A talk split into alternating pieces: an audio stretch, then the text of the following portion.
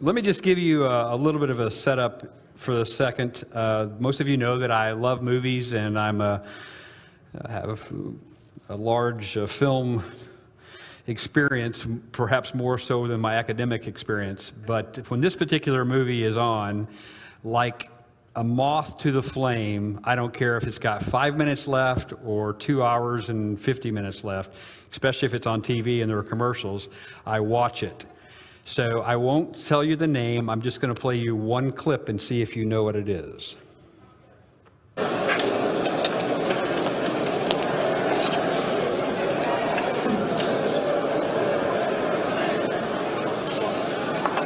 Are you, are you going to eat that?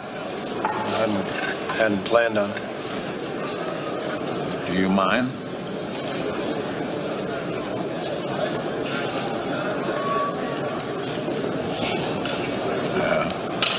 That's nice and ripe.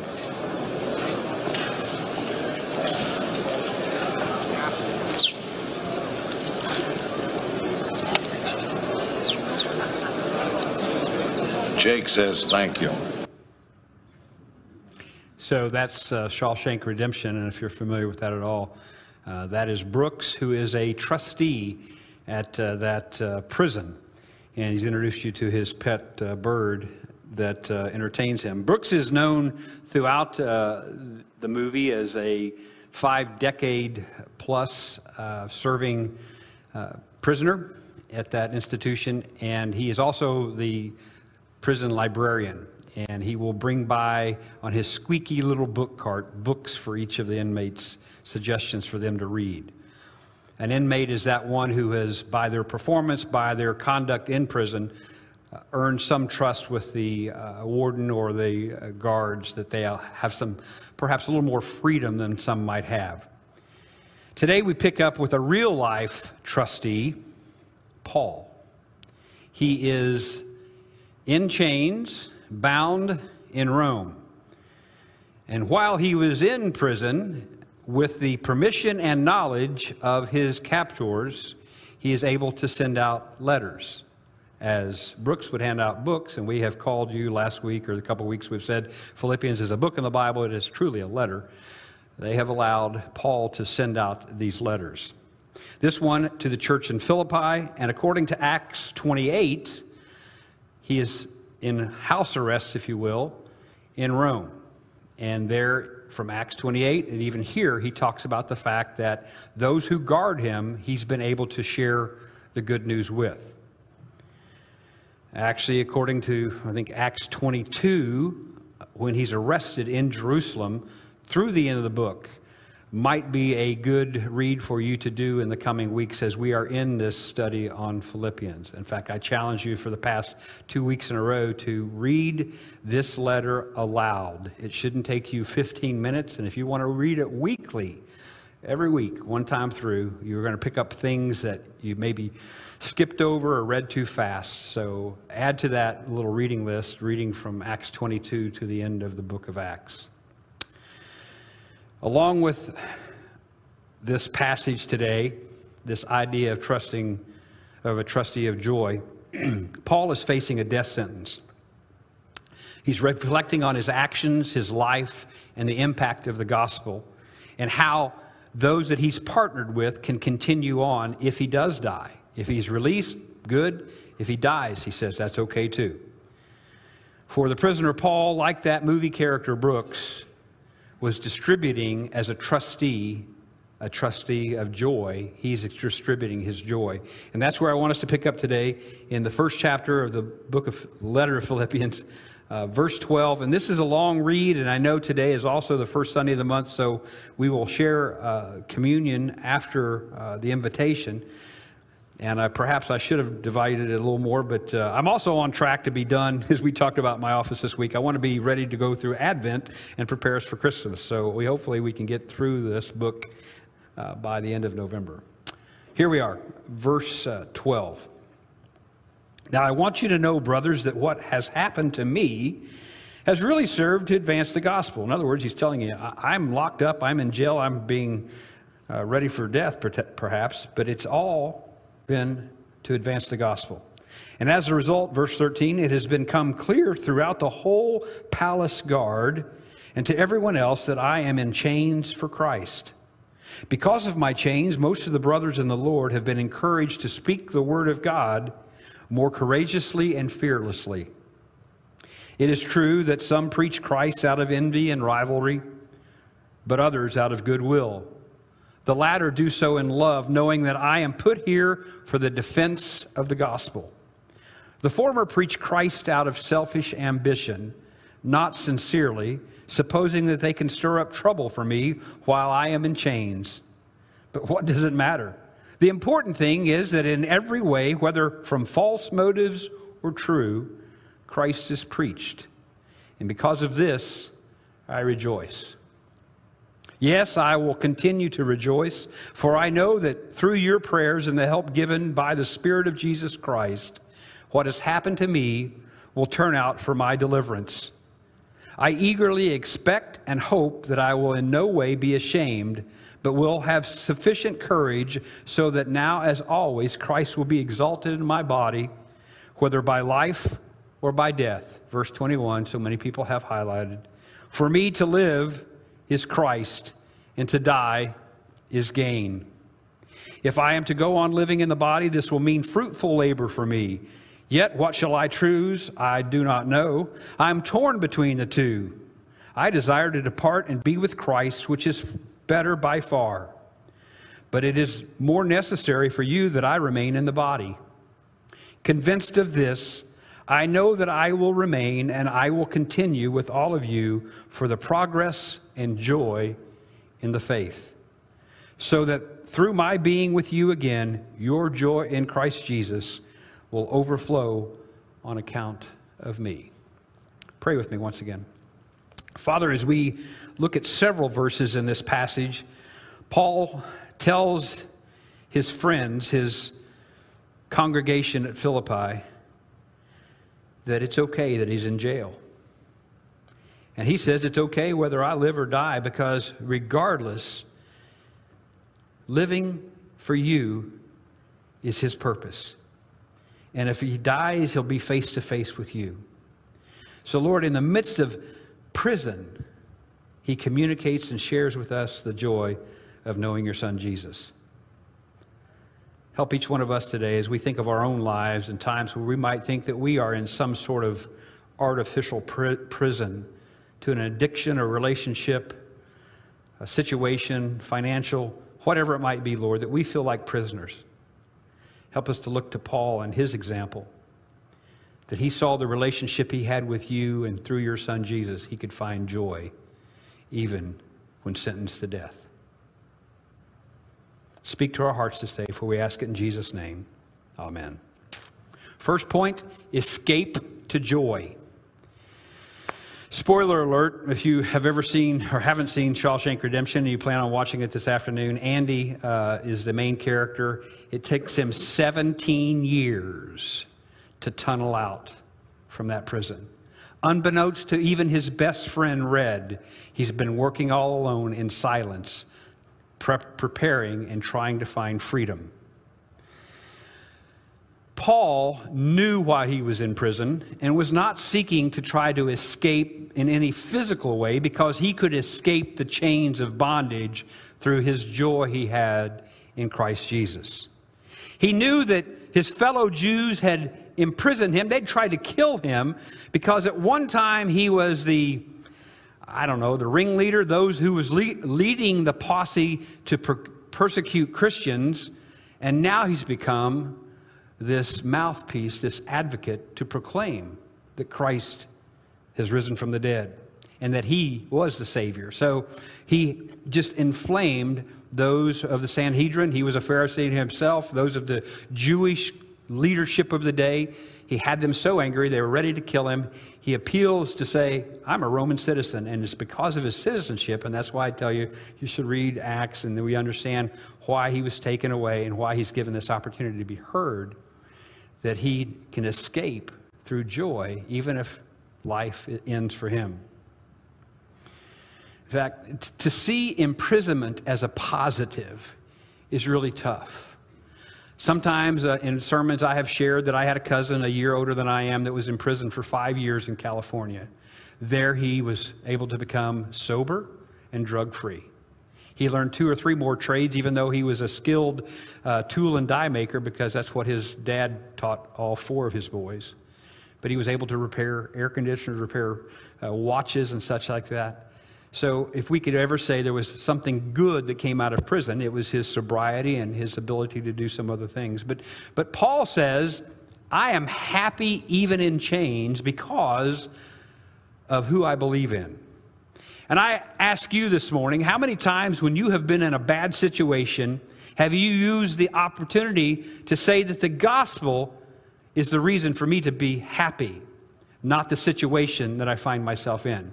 Now hold that thought because most of us would say, I don't know, if I'm sick or I'm broke and or my girlfriend broke up with me or any of those things, we're probably not too quick to say, well, God's going to bring me through it. You know, we have to be reminded of that. Verse 12, he says, Now I want you to know, brothers, that what has happened to me has already served to advance the gospel. That is a Greek word, prokopen. It's like broke open, prokopen.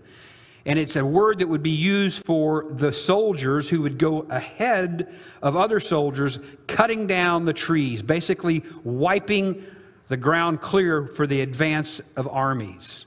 Paul says, My imprisonment has made the way, has been a trailblazer, if you will, for Christ.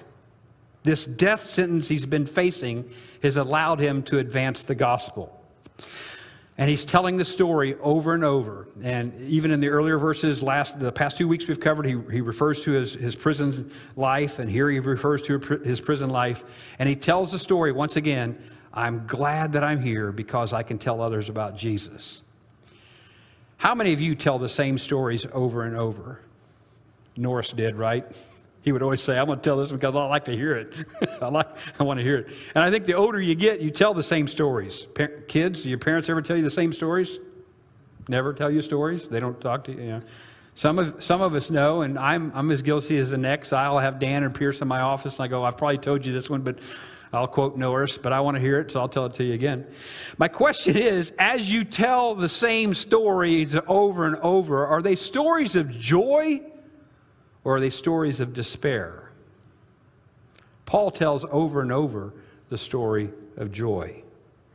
He uses the joy in Christ to escape the situation in which he's actually in.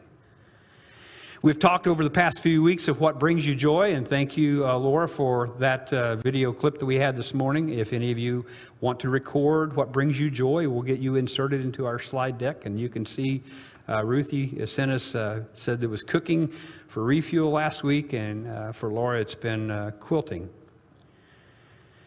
But so often, what brings us joy can be taken away from us because if it's in possessions or if it's in people, those things often will leave us wanting more. But the escape for joy, or the escape to joy that Paul had, was that which overflows. In fact, he even alludes to that in the last verse of what we read today that, that on account of the joy we have for Christ, it would overflow for all. Now, Francis Chan, who we've used some of his videos in uh, our Refuel series, a prominent uh, preacher, speaker, writer, told a story in a sermon and then it's contained in a book that I stumbled on this week and I share it, but I give full credit to him.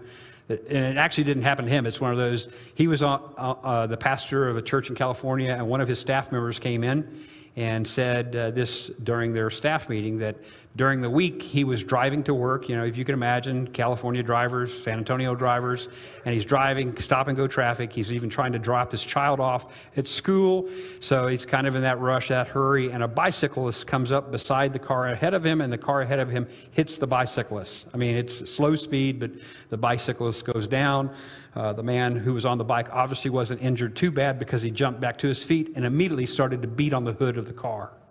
Then he came around to the driver's side and started pounding on the, on the window, opened the door before the man inside, the 75 year old man inside, could lock, could lock the door. Now, granted, there's some 75 year old men, there's some 80 year old men in here that I wouldn't want to pull out of the car too quick, you know.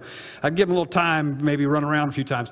But he began to pull the man out of the car. This bicyclist pulled the man out of the car and, and was just pouncing on top of him. And he, he thought to himself, this staff member of Francis Chan thought to himself, What do I do? Do I leave my child in here? Do I get in the midst of this? And he chose, I'll open the door, put his car in park, opened the door, went out, and tried to pull the bicyclist off of the older man. With that, the man's envy or, or, or fury uh, turned to him. And he started struggling with him, ripped his shirt, and he was taking swings at the staff member. And with that, he said, through his mind, he processed do I hit him or do I let him go back towards working on the older man? And with one uppercut, he basically laid the bicyclist out cold. When the policemen arrived, they said, Hey, we want to confirm the stories. Did you hit the guy? How many times? He said, Once, and it knocked him out. And the, the cop said, Yep, that's what everybody told us. And of course, Francis Chan said, How I wanted to be him, you know. And, and which one of you here, if you came upon a similar situation, situation, wouldn't want to get out of your car and help that person? Would, would you get out and, I mean, I'm Brian shaking his head. I mean, oh, Wade, uh, Wade, I wouldn't want Wade swinging at me. I mean, you know there are people in here that would have gotten out and done the same thing. Francis Chan, in his wisdom, says, So why won't you get out of the car, get up from your seat, and go speak to that 75 year old man or woman who may be sitting alone somewhere and ask them if they know anything about Jesus. Has your fear imprisoned you to not share the gospel? Escape to joy.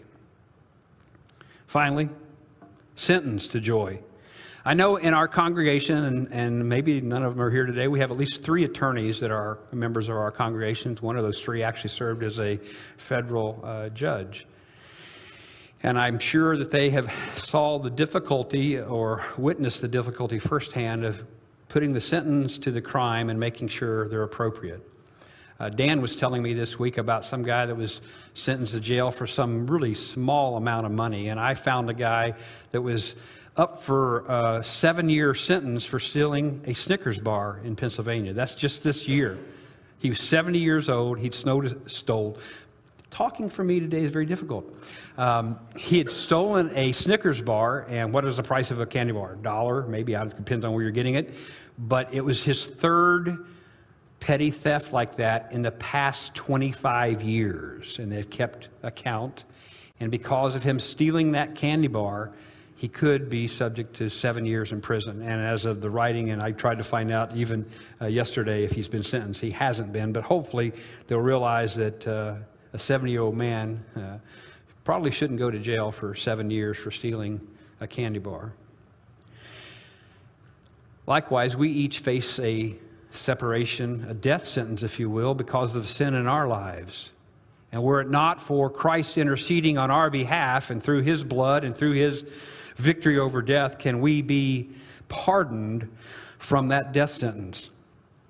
So, Christian, as you think about this, you do deserve death, but thank Jesus for your pardon.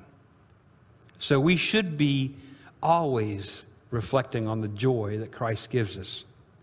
Paul has addressed some of the problems uh, his church has had. Uh, this church, this letter is full of joy, full of hope, full of love, but you'll notice in verses about 16 through uh, the first half of 18, he's talking about those who have preached Christ for their own gain. But his concluding statement is as long as Christ is preached, it doesn't matter. Now, granted, we all want to think people would preach Christ because of their love for him, but he's saying, all in all, if Christ is preached, I will rejoice. He's sentenced to joy.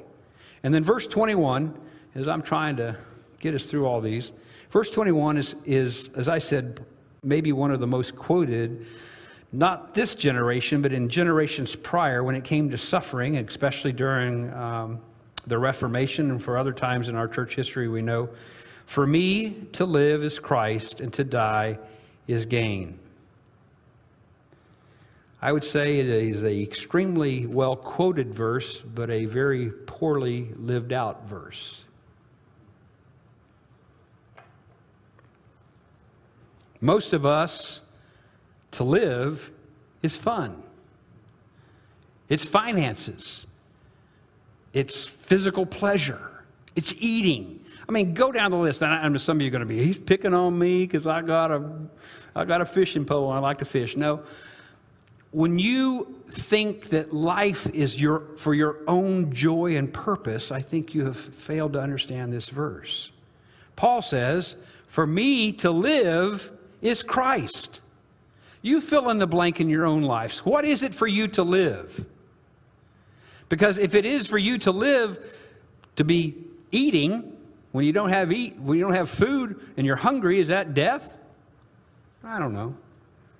We all learn that you can do without certain things, but to do without Christ is the ultimate separation. And it is that death that sentence that Paul is facing. However, because of his faith in Christ, he knows that he'll be with him face to face someday. For me to live is Christ, and to die is gain. Now, my parents had to memorize Shakespeare. Anybody have to memorize Shakespeare in high school English? Betty, did you memorize Shakespeare or are you just stretching? No, I had to memorize. Uh, Hamlet, to be or not to be, that is the question. Okay, yes, yes. Well, I'm trying to stay with Hamlet because that works into the sermon. And I could always get to be or not to be, that is a question, whether it is nobler, and then I always kind of drizzled off to the end. And hopefully somebody else in the class, when we were memorizing it and saying it aloud, they would carry it on. But whether it is nobler in the mind to suffer the slings and arrows of outrageous fortune, or to take arms against a sea of trouble. If you know that story of Hamlet, he is debating life or death, life or suicide. Paul longs to be with Christ. He's not t- talking about taking his life, but he's saying, if death comes my way, it's okay. I'll be face to face in glory with my Savior. But yet he says, I know this church needs me. And for your benefit, I want to be here. And I want to keep encouraging and keep praying for you and keep leading and directing the best I can in this situation. The church needed him just as we need that joy model that he presented for us.